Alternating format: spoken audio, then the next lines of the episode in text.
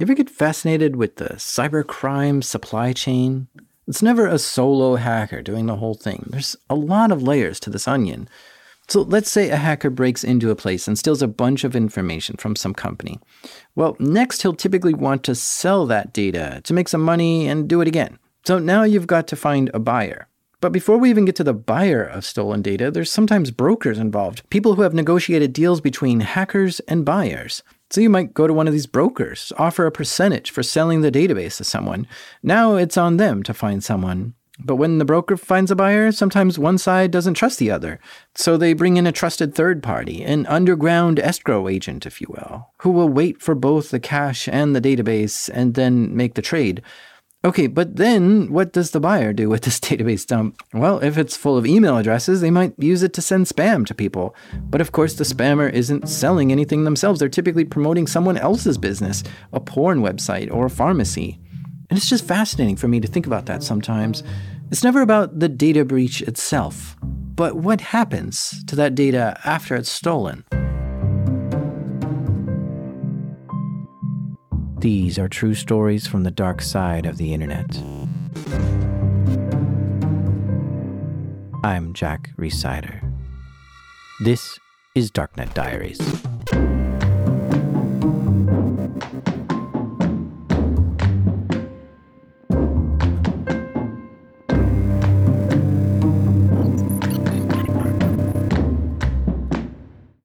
I'm sure you all know what LinkedIn is, right? It's the social network for professionals. You pretty much start your account by posting your resume of where you worked and what you did there. And you can use the site to look for jobs and connect with other professionals in your field. It's pretty popular in the US. In 2012, a person wanted to hack into LinkedIn and get as much user data as they could. But how are you going to get into the network of LinkedIn? This is a major Silicon Valley company made by some really skilled engineers and administrators. They would certainly be following all the latest best practices for securing a network, by doing things like securing the front door to the network by putting a big firewall up to block all non critical traffic from coming in and inspecting it for malicious activity. Then they'll conduct security audits on all the internet facing systems to make sure there's no security holes. And of course, they'll be running state of the art monitoring tools and antivirus tools to watch for any intrusions. And they did all that. The front doors of LinkedIn's network was airtight. So the hacker would have to find another way in. He knew that engineers at LinkedIn had access to the corporate network when they were remote. I mean, today it's obvious that a lot of companies have remote employees, but back in 2012, there were LinkedIn employees who had remote access into the network. That is, they, they didn't have to be physically in the office in order to access the database or other critical systems. So the hacker set out to figure how exactly do some engineers get remote access into the network, and he concluded they must be getting in through a VPN. A VPN is a way to securely connect into a remote network. The traffic is encrypted from the edge of the corporate network all the way to the user's computer, wherever they are in the world. And that's just it. If there's a backdoor entrance for employees only, it would also mean that the hacker could try to get in through that. So the hacker starts looking on LinkedIn's website for people who worked there engineers, system administrators, anyone who might have access into that VPN.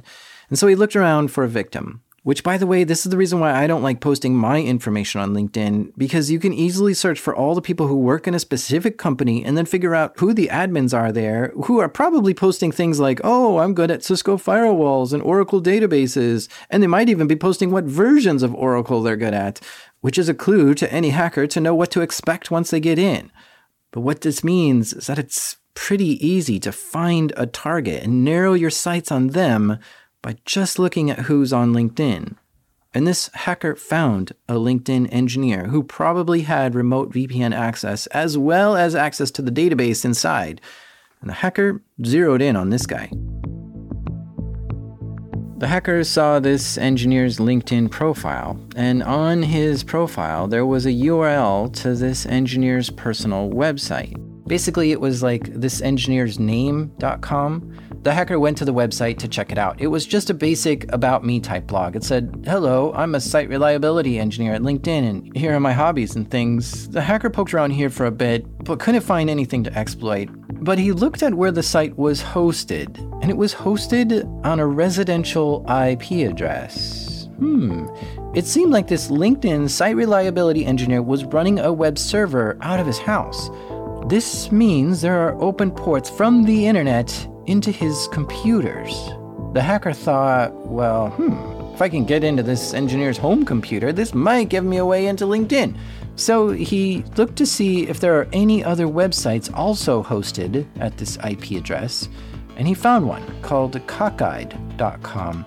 He browsed around here, and this is a much bigger blog type website. Cockeyed.com was a site ran by this engineer's friend. He just hosted it for him. And there's videos of pranks and pictures, and it's basically a blog.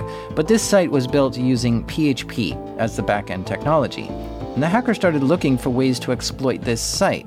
He found a way to upload files to the site, and he uploaded a couple malicious PHP files. One was specifically called madness.php, now, if a hacker can upload their own PHP program to your website and get that program to execute, then the hacker can take over that computer that's hosting the website. Because when you go to view the file through a browser, it's going to execute whatever code is in that PHP program, and you can configure it to give you remote access to that computer. And that's just what this file did. The hacker got shell access to the website cockeyed.com, which was being hosted in the same place this LinkedIn engineer's personal blog was hosted. Once he got into the web server, he started scanning for other IPs on the network and found one an iMac computer. He found that this iMac had an open SSH port, which allows people to connect to that iMac. So he started trying to brute force login to that iMac. For the username, he used the first initial and the last name of the LinkedIn engineer, and he just started hammering away, trying thousands and thousands of passwords, looking for one that worked. And this was all happening in February of 2012. And for days, this web server was attacking the iMac, all within this engineer's house without the engineer knowing it. And after a few days of trying thousands of passwords, one worked. He got a hit for a valid username and password. So the hacker logged into that iMac with this and looked around. First, he realized this is a person's personal iMac. It's not a LinkedIn computer or even an official work computer. Then he discovered that this web server that he got into was running on this iMac. Yeah, it was actually running on a virtual machine in the iMac. And I find this fascinating because, in essence, the virtual machine was the only thing exposed to the internet. But the hacker got into the virtual machine and then got into the host computer from there. And it's fascinating to me because this shouldn't happen, but the way he did it was through the virtual IP interface. Because I always wonder how it's possible to escape out of a virtual machine and onto the host computer, and here's an example of when a hacker did that. After looking around the iMac for a while, the hacker stumbled upon the keys to the kingdom. Literally, he found a private key to LinkedIn. This was the key that the engineer could use to log into LinkedIn with. See, when you log into certain systems, you could use a username and a password, but another option is to use public and private keys, where the public key is put on the server you need to access and your private key is on your own computer. So when you connect to the server, you authenticate using the keys. This is all done automatically and saves you from having to type passwords. But when the hacker saw the private key, he snagged it right away. But where does this private key connect to? Well, the hacker had to look around a little bit more to find out. And that's when he found a set of VPN profiles that allowed this person's iMac to connect to LinkedIn. And the profile contained everything they needed to connect the server name, the IP address, the username. The only thing missing was the private key, which the hacker just got. The hacker then took this VPN profile and credentials and connected directly into LinkedIn's VPN server. Now, here's where the hacker made a major mistake. He made this connection into LinkedIn from his home, which was in Moscow, Russia. And LinkedIn is in California. Well, there was nothing to stop this connection coming in from Moscow, though. So he just got right in. And from here, he was able to find his way around the network, looking for the user database, and he found it, and he was able to log into that and grab the username, password hash, and email addresses of as many LinkedIn users as he could. And after that, he logged out and disappeared. LinkedIn had just been breached, but they didn't know it yet, and they wouldn't find out for another three months. The first moment when LinkedIn learned about this was through a forum called InsidePro.com. This was an underground criminal forum where you could buy and sell stolen data from hacks. Someone was offering LinkedIn user data for sale there. The team at LinkedIn saw this and immediately sprang into action. First, they needed to verify that the data being sold online was real LinkedIn user data. They compared what was in that sample database with their own database, and sure enough, the hashes matched. The horror and the fear you get when confirming that you've just been breached, it's indescribable. Now, LinkedIn's response for something like this is a four step process. First, you confirm, contain, remediate, and do post-mortem. They just confirmed that they were breached. Next is for them to contain the problem. Is the hacker still in the network? What did they steal? How did they get in? Can we block them from getting in again? All these questions needed immediate answers. LinkedIn engineers and security team took over a conference room and called it a war room. Something like 40 to 60 people from LinkedIn were all working on this incident. They were flying in from foreign countries to help. They had the security team involved, hunting through events and logs looking for evidence. They had SREs or site reliability engineers in there combing through their systems looking for traces of unauthorized activity. There were lawyers present. Their chief internet security officer was present and active doing all kinds of triage. Other executives were in the room too, because this was the most important thing going on at LinkedIn at the time. So the atmosphere was heavy and intense. The first clue they got was from the VPN logs. The LinkedIn security team saw that one of their California based engineers had logged into the VPN from Moscow numerous times. So they called him in for an interview. Hey, have you been to Russia lately? No. Did you use any kind of Russian proxy lately? No. Did you give anyone in Russia your login details? No. The security team was on the trail.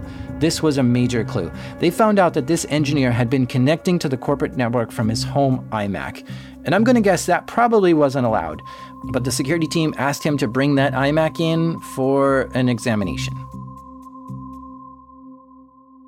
So let's back up a month actually. So, a month before LinkedIn even knows this happened, the hacker was looking through the database that he stole. It contained email addresses, usernames, and password hashes. This isn't the password itself, it's a representation of the password after it goes through an algorithm. So, in other words, you couldn't see anyone's password in this dump.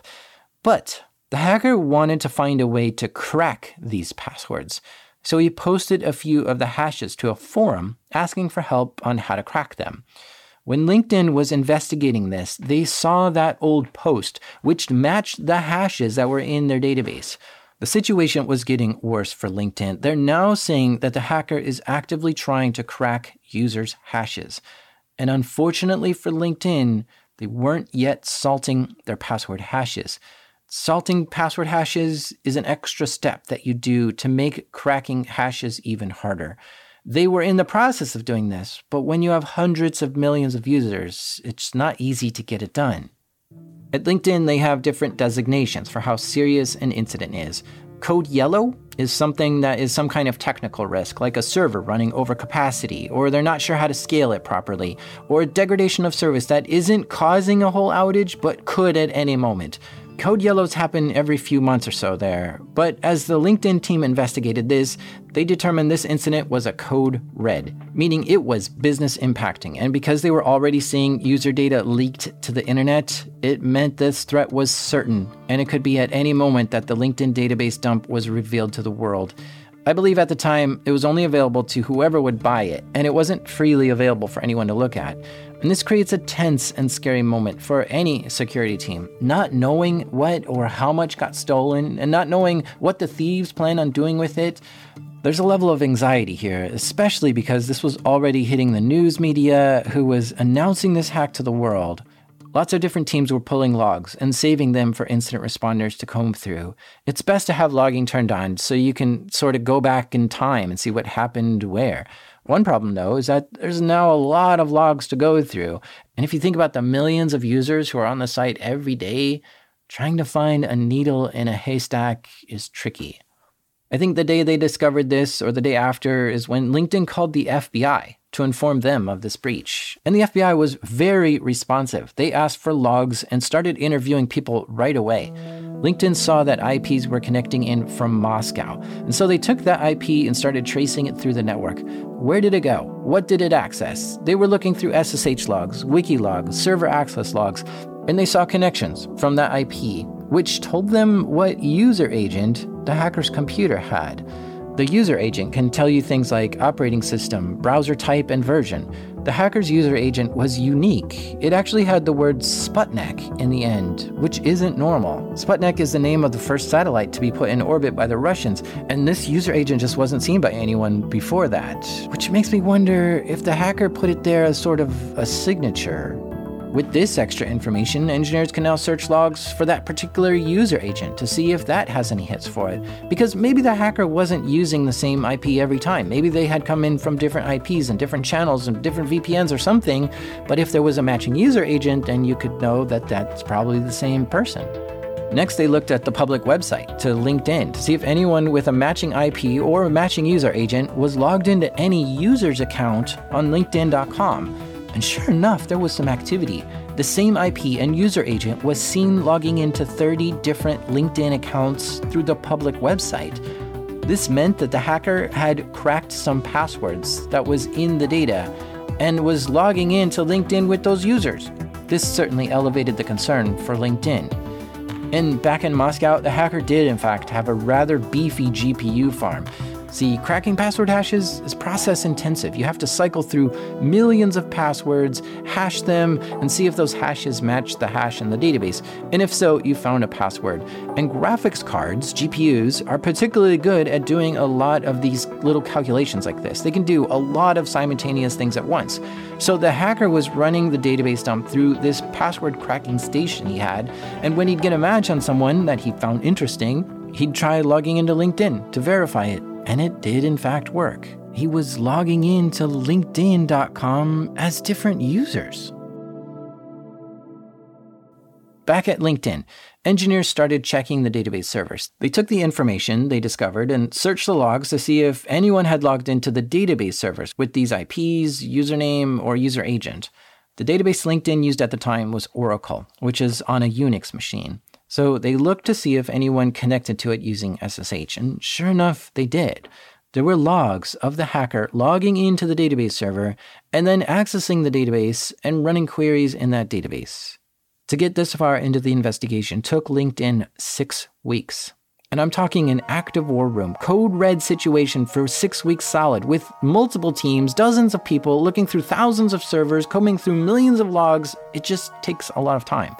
During this time, they forced LinkedIn employees to change their passwords. They created a whole new account for the engineer who initially got hacked with that iMac computer, and they rebuilt servers to make sure there were no traces left on the system.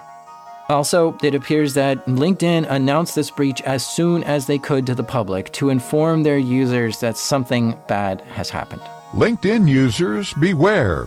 The business social network says some of its users' passwords have been stolen and leaked onto the internet. A hacking group rocked online network LinkedIn this week by publishing almost 6.5 million user passwords to the site. 6.5 million LinkedIn user accounts were claimed to be on some hacker forums. However, not all 6.5 million passwords were visible, and the dump seemed to only be in the hands of a few people at the time, with just a sample of it posted publicly. Now, the posting and the investigation all happened in June 2012, but my research shows the hacker got into the network back in March of that year, a whole three months earlier, which means LinkedIn had no idea of this breach until it showed up on this public forum. So the hacker did this hack back in March 2012. But in May of 2012, before LinkedIn even knew they were breached, he hacked into another website too. And I'm not exactly sure what steps he did here, but I've got high confidence of how it went. So by May of 2012, the hacker had already cracked quite a few hashes in the database that he stole from LinkedIn and was testing some of these logins by logging into LinkedIn with those usernames, and it was working. So, my theory is that he went through the cracked passwords looking for anyone that worked for a big IT company as an engineer or admin. Because this hacker was in the business of selling massive databases to make money. So, this was his thing. So, looking through his cracked passwords, he found a quality assurance engineer who worked at Dropbox. And he tested that the password worked by logging into this Dropbox engineer's LinkedIn account. And yep, he got in no problem. Now, this Dropbox engineer has stated on the record that yes, in fact, he was reusing passwords at the time. His Twitter, Facebook, LinkedIn, and Google accounts all had the same password. So this hacker actually gained access to a ton of this engineer's accounts. But did this engineer use the same password where he worked to at Dropbox? I don't know for sure, but the hacker was able to log in as the engineer at Dropbox. And I mean, he was able to get into the corporate network with this login, either through a VPN or an admin web portal, I'm not sure. And obviously, I shouldn't need to tell you this, but it's not a good idea to reuse passwords for this exact reason. Now, this quality assurance engineer didn't have access to files that users stored on their Dropbox accounts but he did have access to users' metadata, information about their accounts and stuff, because he would sometimes need to look into issues that users were facing. And the thing is, if a hacker has this guy's login information, then the hacker can access anything this engineer can. So the hacker got in and grabbed all the user data he could that this engineer had access to, which consisted of usernames, email addresses, hashed and salted passwords. And then the hacker transferred this to himself and got out. A month later, the FBI was investigating this LinkedIn breach. One of the things they looked for was to see if that IP address or user agent was logging into any LinkedIn accounts as users of the site. And sure enough, there were logs indicating that the same person had logged into about 30 different LinkedIn user accounts meaning the hacker had cracked the usernames and passwords for these LinkedIn users and was testing it to verify it worked. One of those accounts belonged to a Dropbox employee, and I don't know if it was the same quality assurance engineer, but the FBI saw that connection and thought maybe Dropbox might be the next target. So the FBI called Dropbox to tell them this information and even gave them IPs and user agents to look for. Dropbox looked through their logs and confirmed that, yeah, those IPs did connect in as a quality assurance engineer and got into the corporate network. Once Dropbox did confirm there was unauthorized access into the network, they immediately set up a war room to handle the incident. This is basically like Command Central, a place where all data can be combined and up to date information is relayed to. Now, at the time in 2012, Dropbox had just under 150 employees working there, and just like at LinkedIn, this was the biggest thing going on at Dropbox at the time, so it was practically an all hands on deck response. Dropbox had over 20 people working on this incident, but they knew they needed even more help. So they started hiring more security incident responders to just come on in and help. They first discovered that someone had unauthorized access into the corporate network of Dropbox. This seemed contained, though, as the connections didn't seem to make it into the production portion where Dropbox.com was ran out of. This was in the corporate side. Well, this is still a big deal to have someone lurking around in your corporate network. They weren't able to see the crown jewels of like what data users were storing in their Dropbox accounts. Now, specifically, they were seeing that a Dropbox engineer was connecting into the Dropbox network from Russia. Then, once they connected, they went to the internal Dropbox wiki, which has information on how to troubleshoot certain things and other technical details about Dropbox's network. The Dropbox team kept examining the logs. They saw which Dropbox engineer had his username and password stolen and went through the logs to see if there was any other suspicious activity around that. This engineer had an account at Dropbox.com, so they looked at his recent activity, and it shows that he invited another Dropbox user to join his Dropbox team. The thing is, the Dropbox engineer did not invite that user, so this means the hacker got into the engineer's Dropbox account and then invited himself to see that engineer's files. And after they had their accounts linked up, the Dropbox engineer's account transferred some large files to the hacker's Dropbox. When Dropbox looked into what these files were, it was a list of 20 million Dropbox user details email, username, and salted password hashes. This made Dropbox aware that not only were they breached, but the hacker stole at least 20 million user details from their customers. But they still weren't sure how the hacker got these, or even if it was from Dropbox at all. The next victim here is a company called Formspring. This is a social networking site which is focused on asking questions. Think of it like a place that's dedicated to ask me anything type interviews. In 2012, they had 30 million registered users. And in June of 2012, the hacker got one of the admin usernames and passwords from Formspring server and logged in using SSH. My guess is that he got this login from the LinkedIn data too, but I'm not sure on that. He also logged into one of the web admin panels using the same username. He was able to install a malicious program called madness.php on the server so that he could get back in anytime he wanted. It's the same madness.php that was found on the iMac.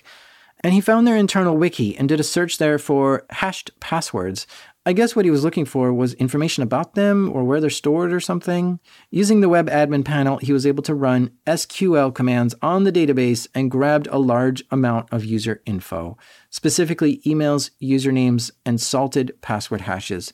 Then he logged out, and that was in June. On July 9th, someone posted a database dump of Formspring users on some underground forum. It contained 420,000 accounts. Someone saw this and contacted a journalist. The email addresses in the dump contained the word formspring in them a lot, like user plus formspring at gmail.com, that kind of stuff. So the journalist called up Formspring to get some answers. Formspring had no idea they were breached and had no idea how this database got on the forum. But this turned into an all hands on deck situation for them too. They only had a few dozen people working there at the time, but everyone who was technical got involved with this investigation. And when one journalist posted about it, soon many more journalists were calling, so the marketing team had to get involved too, trying to handle PR. First, the Formspring security team needed to confirm the data. They took the 420,000 users and compared it to their database, and it was a match. It certainly was their data. Next, they started looking for anomalous activity, and that's when they found someone had SSH'd into the server from a Russian IP.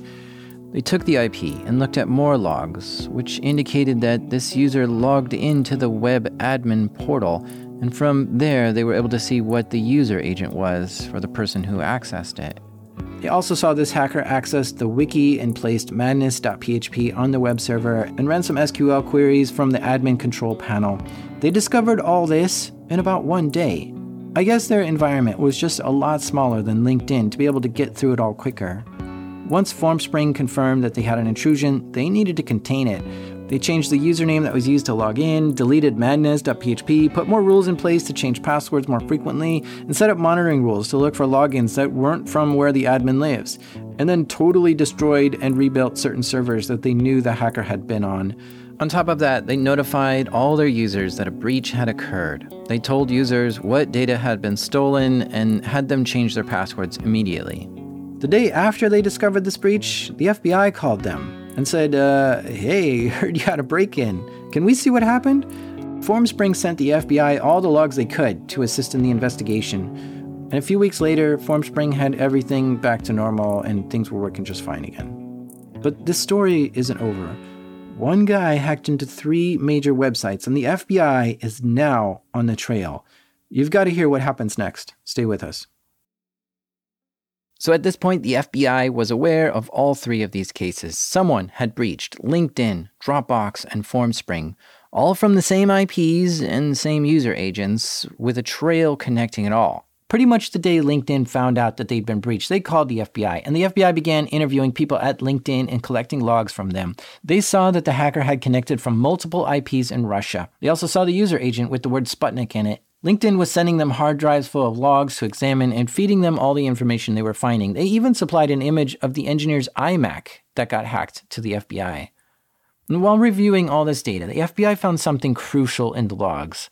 They knew what IP and user agent the hacker had, so they looked at all the people who logged into LinkedIn.com, the public website, in the last few years, and they found a person named Jamiro Quattro this person had registered for a LinkedIn account way before this hack and had the same IP and user agent as the hacker.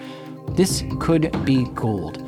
Like I said, users of LinkedIn often post their full resume there. So if this user had information about himself posted on his account, it could wrap up this whole story really quick. But Jamiro had a blank LinkedIn account. He wasn't associated to any company, and he didn't have a single connection or friend on LinkedIn. But to create a LinkedIn account, you need an email address. So the FBI looked to see what email address registered this account, and it was ChinaBig01 at gmail.com. The FBI thought this might be the email address of the hacker. No, the FBI had quite a few IP addresses that they were considering suspicious with this, but they narrowed down their interest to five that may be owned by the hacker, and all of them were in Russia. If this had been in the US, the FBI could issue a subpoena to an ISP and get information on who pays the bill for that connection and get answers almost immediately. But things work differently when the FBI wants information from an ISP in Russia. There is a thing called the Mutual Legal Assistance Treaty, or MLAT. MLAT was set up to allow foreign nations to cooperate in helping criminal investigations by supplying law enforcement with Internet Service subscriber info. So the FBI requested from Russia subscriber records through MLAT to see whose IPs those were. But this is not a fast process. It takes eight months to five years to get subscriber info through MLAT. So the FBI had to wait for a while on this. In the meantime, they started cross referencing the LinkedIn data with Dropbox and FormSpring data. In all three attacks, they found similar IOCs, or indicators of compromise the same IPs, the same user agents, the same browser and OS. And once again, they looked for users on those sites from those IPs who registered for an account before this hack took place. Dropbox also had a user registered with ChinaBig01 at gmail.com. That person was named Jamis Gurus a bit different from the Jamiro Quattro from LinkedIn. And Formspring also had a user registered as ChinaBig01 at gmail.com too. Because there were so many similar indicators on all three breaches, the FBI was starting to believe that this ChinaBig01 email address might have been owned by the hacker. So the next step is the FBI contacted Google, the owners of Gmail, and issued a search warrant to get any information on that user. See, Google is a US company, so it's fairly easy for the FBI to get information from a US based company. Actually, I think they have to comply with law enforcement in this kind of way. And Google loves collecting logs on its users, so they had plenty to share. First, the FBI saw that whoever was connecting to the server had the same IPs and user agents as the intruder who got into the other companies. Next, the FBI agent was able to see what search terms this person Googled while logged into their account. And here are some of those search terms WordPress vulnerabilities, TrueCrypt hack, Oracle export utility, EMS data export for Oracle. The user's Google activity also showed them visiting a few sites, like InsiderPro.com, which was the forum that these database dumps were getting posted to. The user also visited articles which talked about the LinkedIn hack. Then the FBI took a look in their inbox and looked at what emails they had and saw a welcome email to Vimeo, a video file sharing website. So he requested information from Vimeo, which also came back with matching user agents and IP addresses. The FBI also saw evidence that this person was logging into some LinkedIn accounts which were employees of Automattic.com. Now, Automattic is the parent company to WordPress. And the FBI contacted Automattic and requested to see any login activity from these Russian IPs. And sure enough, there were some login activities. Someone from Russia was logging in with different Automattic employee usernames and passwords. It's unclear what exactly the hacker stole out of Automattic's site, if anything, but it is clear he got in multiple times with different Automattic engineers' usernames. The FBI agent then saw a welcome email to afraid.org. This is a website which offers dynamic DNS services. It's a US based company, so the FBI agent issued a search warrant to get data on who owned the account related to China Big 01. And the name on this account came back as Zopaqui1. And afraid.org also showed that whoever was accessing the site had the user agent with Sputnik in it too. The FBI did a Google search on this Zopaqui1, which is a strange and unique word, and found a user registered on an online gaming site called Kongregate.com. The FBI requested user details here and confirmed the user agent and IPs matched, but also discovered the user had registered a credit card on that site and had purchased some game credits. The FBI tried to trace the bank details of that card, but it led them to a bank in Russia, which they could not get extra information on. However, they did look to see what email address was registered with this Zopaqui1 Kongregate account, and the email for this user was roottaka at mail.ru. Now, since mail.ru is hosted in Russia, The FBI couldn't issue a subpoena for that either. But the FBI Googled the beginning of that email address, Roottaka, and found a Gmail user with the same name, roottaka at gmail.com. So the FBI issued a search warrant with Google to get information on that Google user, and Google responded with more information. The first thing they saw was what Google searches that user had searched for, and they were searching for things like LinkedIn hack, MySQL count fields, change MAC address, Wi Fi Windows 7, there were also some Google Map searches that this user did. They saw the user search for a dentist in Moscow and some other map searches in Russia.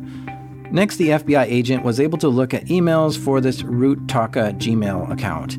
He saw this person had registered an account at vKontakte, which is like the Russian version of Facebook. The site would email you anytime someone messaged you there. And there were people messaging him, asking about hacking email accounts and different relationship type stuff that was going on. But here, everyone is referring to him as Zhenya, and everyone only spoke Russian to him. By this point, the subscriber records for that IP address came back from the MLAT request to uh, Russia, and it showed IPs were owned by two people, and it gave their physical address. Yevgeny Nikulin had one IP, and someone else had the other. Yevgeny lived on the same street that this person was doing Google Map searches on. So the FBI started looking up information about Yevgeny and found photos of what he looks like. They compared those photos with the person on vKontakte's account, and they looked like the same person. And the VK account was for a person who went by the name Zhenya, which is actually a common nickname for people named Yevgeny. I'm not sure how, but the FBI investigation led them to a Russian guy named Kislitsyn. Kislitsyn has been known in the past to broker deals between hackers and people buying database dumps. The FBI found Kislitsyn's email address, which was a Hotmail address owned by Microsoft, so they issued a search warrant with Microsoft to see what was in his inbox. There, the FBI saw emails going back and forth with the buyer of the FormSpring data the buyer ultimately decided to buy the dump for an equivalent of 7,100 US dollars. I'm not sure how much data was in there though, somewhere between 400,000 and 30 million user records. Supposedly, the person who bought this was half Belgian and half Turkish. What's really strange is they used a middleman for this cash deal, and he was also involved with the E Trade and Scottrade hacks, which I talked about in episode 76, Knaves Out.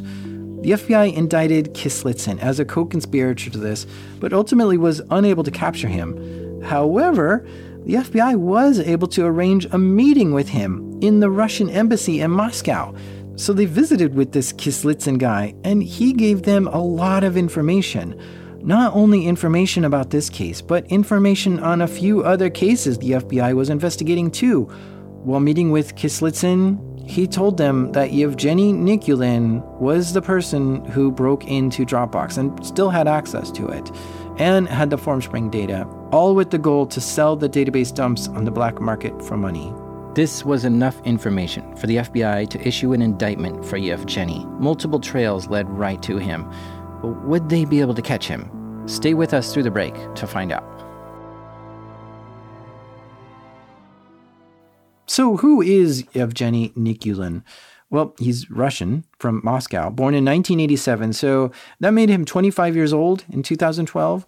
Yevgeny loves cars so much that he started a business in Moscow buying luxury cars and renting them out to people. And it was from that where he was often seen driving Maseratis, Lamborghinis, and Bentleys around town in Russia. I don't know where all this hacking started for him. Details of his past are foggy. I imagine he got into IT and computers like anyone else. Probably started with playing video games and then wanting to hack the video games or cheat, or maybe wanting to change his grades in school or wanting to just mess around with his friends by hacking into them like it was a game. Who knows why he got started in hacking? But by 2012, he was pretty familiar with how computers worked and how to exploit them. From reading about him, I also feel like his online life overlapped with some of these pretty notorious Russian cyber criminals. He knew some of the other big hackers. Maybe they taught him. Maybe they were hanging out in the same forums or something. And maybe Yevgeny wanted to be part of that hacking world that they were part of. Because after all, he liked expensive things and was seeing some of the Russian hackers making gravy from their digital exploits. The FBI issued an indictment for Yevgeny Nikulin, but the problem was he was in Russia, and Russia was not going to arrest Yevgeny for the FBI, and even if Russia did arrest him, he's not going to get extradited to the US for trial. So the FBI had to wait. They knew the exact address of where Yevgeny lived, but had no way to go into Russia to get him. Now, up until this point, the world had thought the LinkedIn data breach was for 6.5 million users. Because after all, that's what was posted on insiderpro.com. And what's more is that LinkedIn never clarified how many accounts got stolen. But in May 2016, someone posted that they had even more LinkedIn credentials for sale. They claimed to have 117 million user details from LinkedIn and was selling it for just over $2,000 in Bitcoin.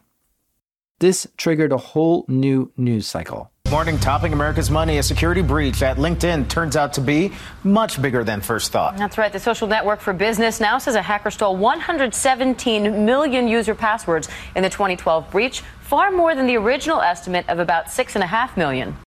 And think about all the users of LinkedIn. Yes, of course, professionals looking to network, but also many top executives have accounts there. I mean, after all, if your business is listed there, shouldn't the leader of that business be on there too?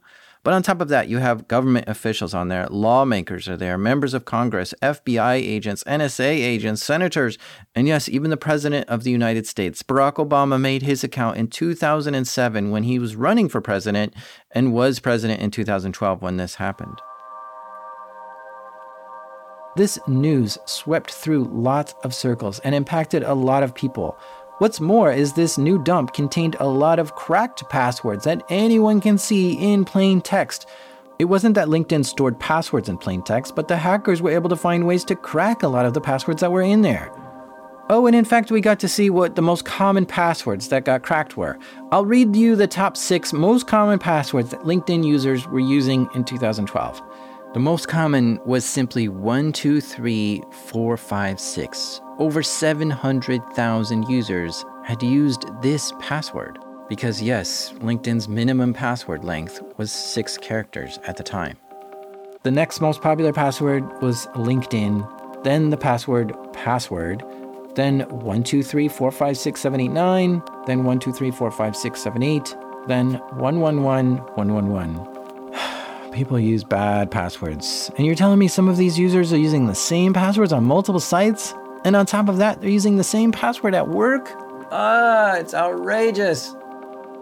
A few months after that, in October 2016, the FBI got the break they were waiting for. Yevgeny Nikulin was spotted in Prague, in the Czech Republic. With the indictment all processed and things ready to go, the Czech police tracked him to a restaurant where he was eating with his girlfriend. There's body cam footage of the police arresting him. Here, have a listen.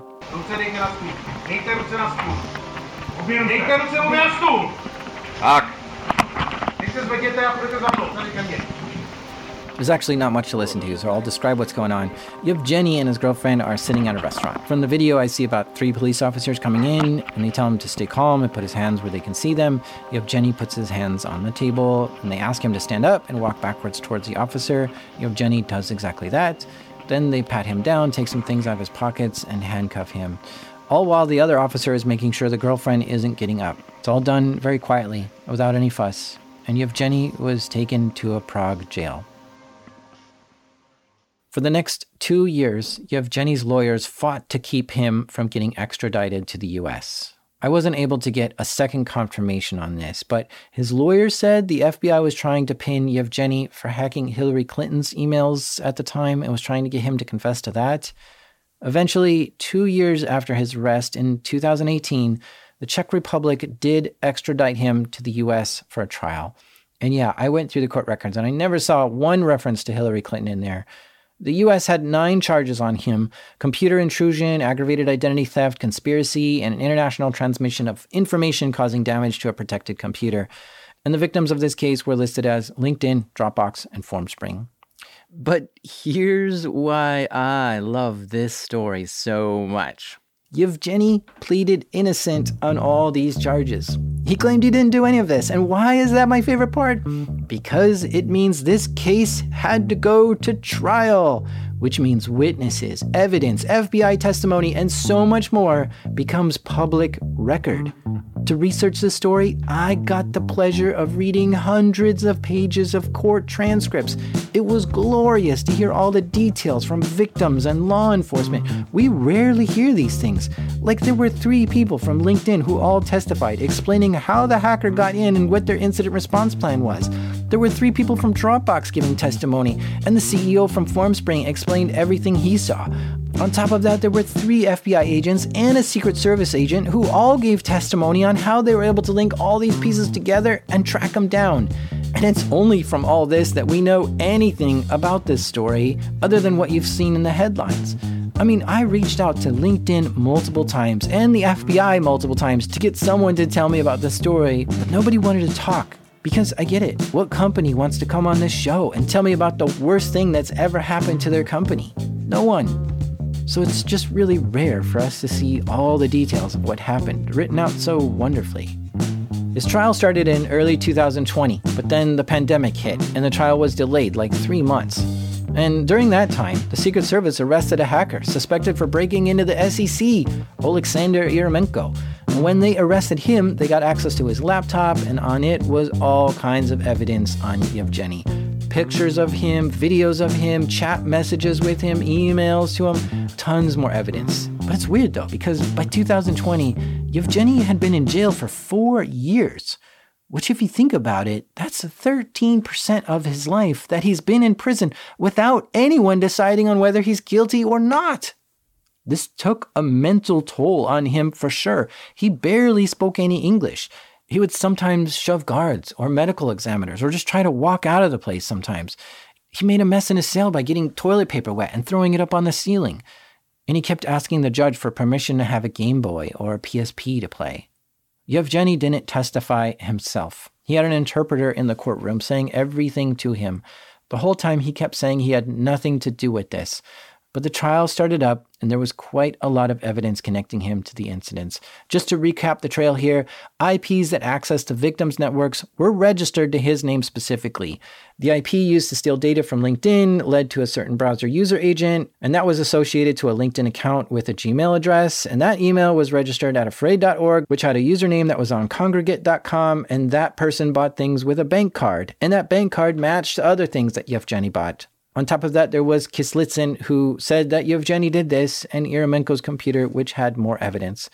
On July 10th, 2020, the trial concluded. The jury found him guilty on all nine counts. The judge then sentenced him to 88 months in prison, which is just over seven years. And they also ordered him to pay $1.7 million in restitution for the damage he caused to the companies he hacked. Oh, and after that, he has to do three years of supervised release, which I'm not quite sure how that works if you're not a citizen of the US. So, what do we learn from this story? Well, it sounds like in 2012, these victim companies weren't doing user behavior anomaly detection. Like if a user VPNs in from California and then an hour later that same user VPNs in from Russia, that should trigger an alert, right? Yeah, well, it didn't. The technology at the time didn't really do that kind of correlation. Now there's better tools for monitoring user behavior analytics. And I think tools like that have a lot of potential. Next, it's crazy to me that some people use the same password for their LinkedIn account as their work accounts. Don't reuse passwords like that. Use a complex, unique password for every account you have. And the best way to do that is to use a password manager they aren't hard to use, so go get one. I have an affiliate link to one in the show notes if you just want a good recommendation. It's also worth noting that these companies seem to have exceptional logging turned on. And when they learned about this breach, they were able to archive those logs and do system snapshots right away to preserve any data that can be used forensically. I've seen a lot of companies just not log properly, and it just always really bothers me. Oh, and that LinkedIn engineer who was hosting those two websites on his home computer, he's moved those websites to host them on Linode now, which is one of our sponsors. I think one of the lessons he learned from this was that opening ports from the internet into your home network can be dangerous. It exposes your computer to a world full of chaos. which can ultimately result in someone getting access to your home network. And I do think about that a lot in this story. If he wasn't hosting those little websites at home, he probably wouldn't have been the way in for this hacker. And it's also interesting to see that bad guys target employees at their house because that network is often not as strong as the corporate network. But here's the crazy part of all this. Remember that LinkedIn dump of 117 million user details that showed up in 2016? Later on that year, it just hit the public for anyone to see. So anyone can go look in the LinkedIn database to see what is in there. And there are still many people who did not change their passwords or changed it to something and then just changed it right back to what it was before that. And what about all those people who reused passwords on all the other sites? Like, yeah, I changed my LinkedIn password because I was told to, but I didn't change all the other six things that use the same password. And that's where we pick up in the next episode. Someone finds a password in the LinkedIn database and has quite a story to tell about that.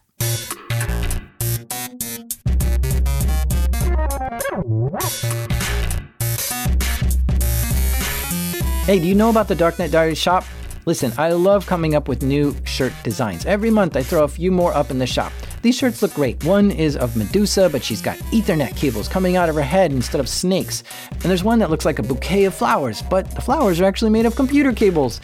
Another one is of an archer who's shooting an arrow, but the arrow looks like a USB symbol. You've got to see these shirts for yourself to understand what I'm saying.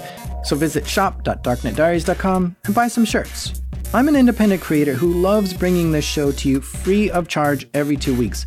But what really helps me keep on that schedule are my Patreon supporters. These are people who donate money to the show every month to help keep it going.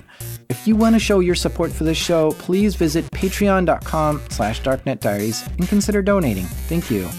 The show is made by me, the Chief Biscuit Dunker, Jack Rhysider. Sound design by the Dream Alchemist, Andrew Merriweather. Editing help this episode by the Wizard of Lightbulb Moments, Damien. And our theme music is by the Phonic Magician, Breakmaster Cylinder. And even though when you ask a stupid question, you get a stupid answer, this is Darknet Diaries.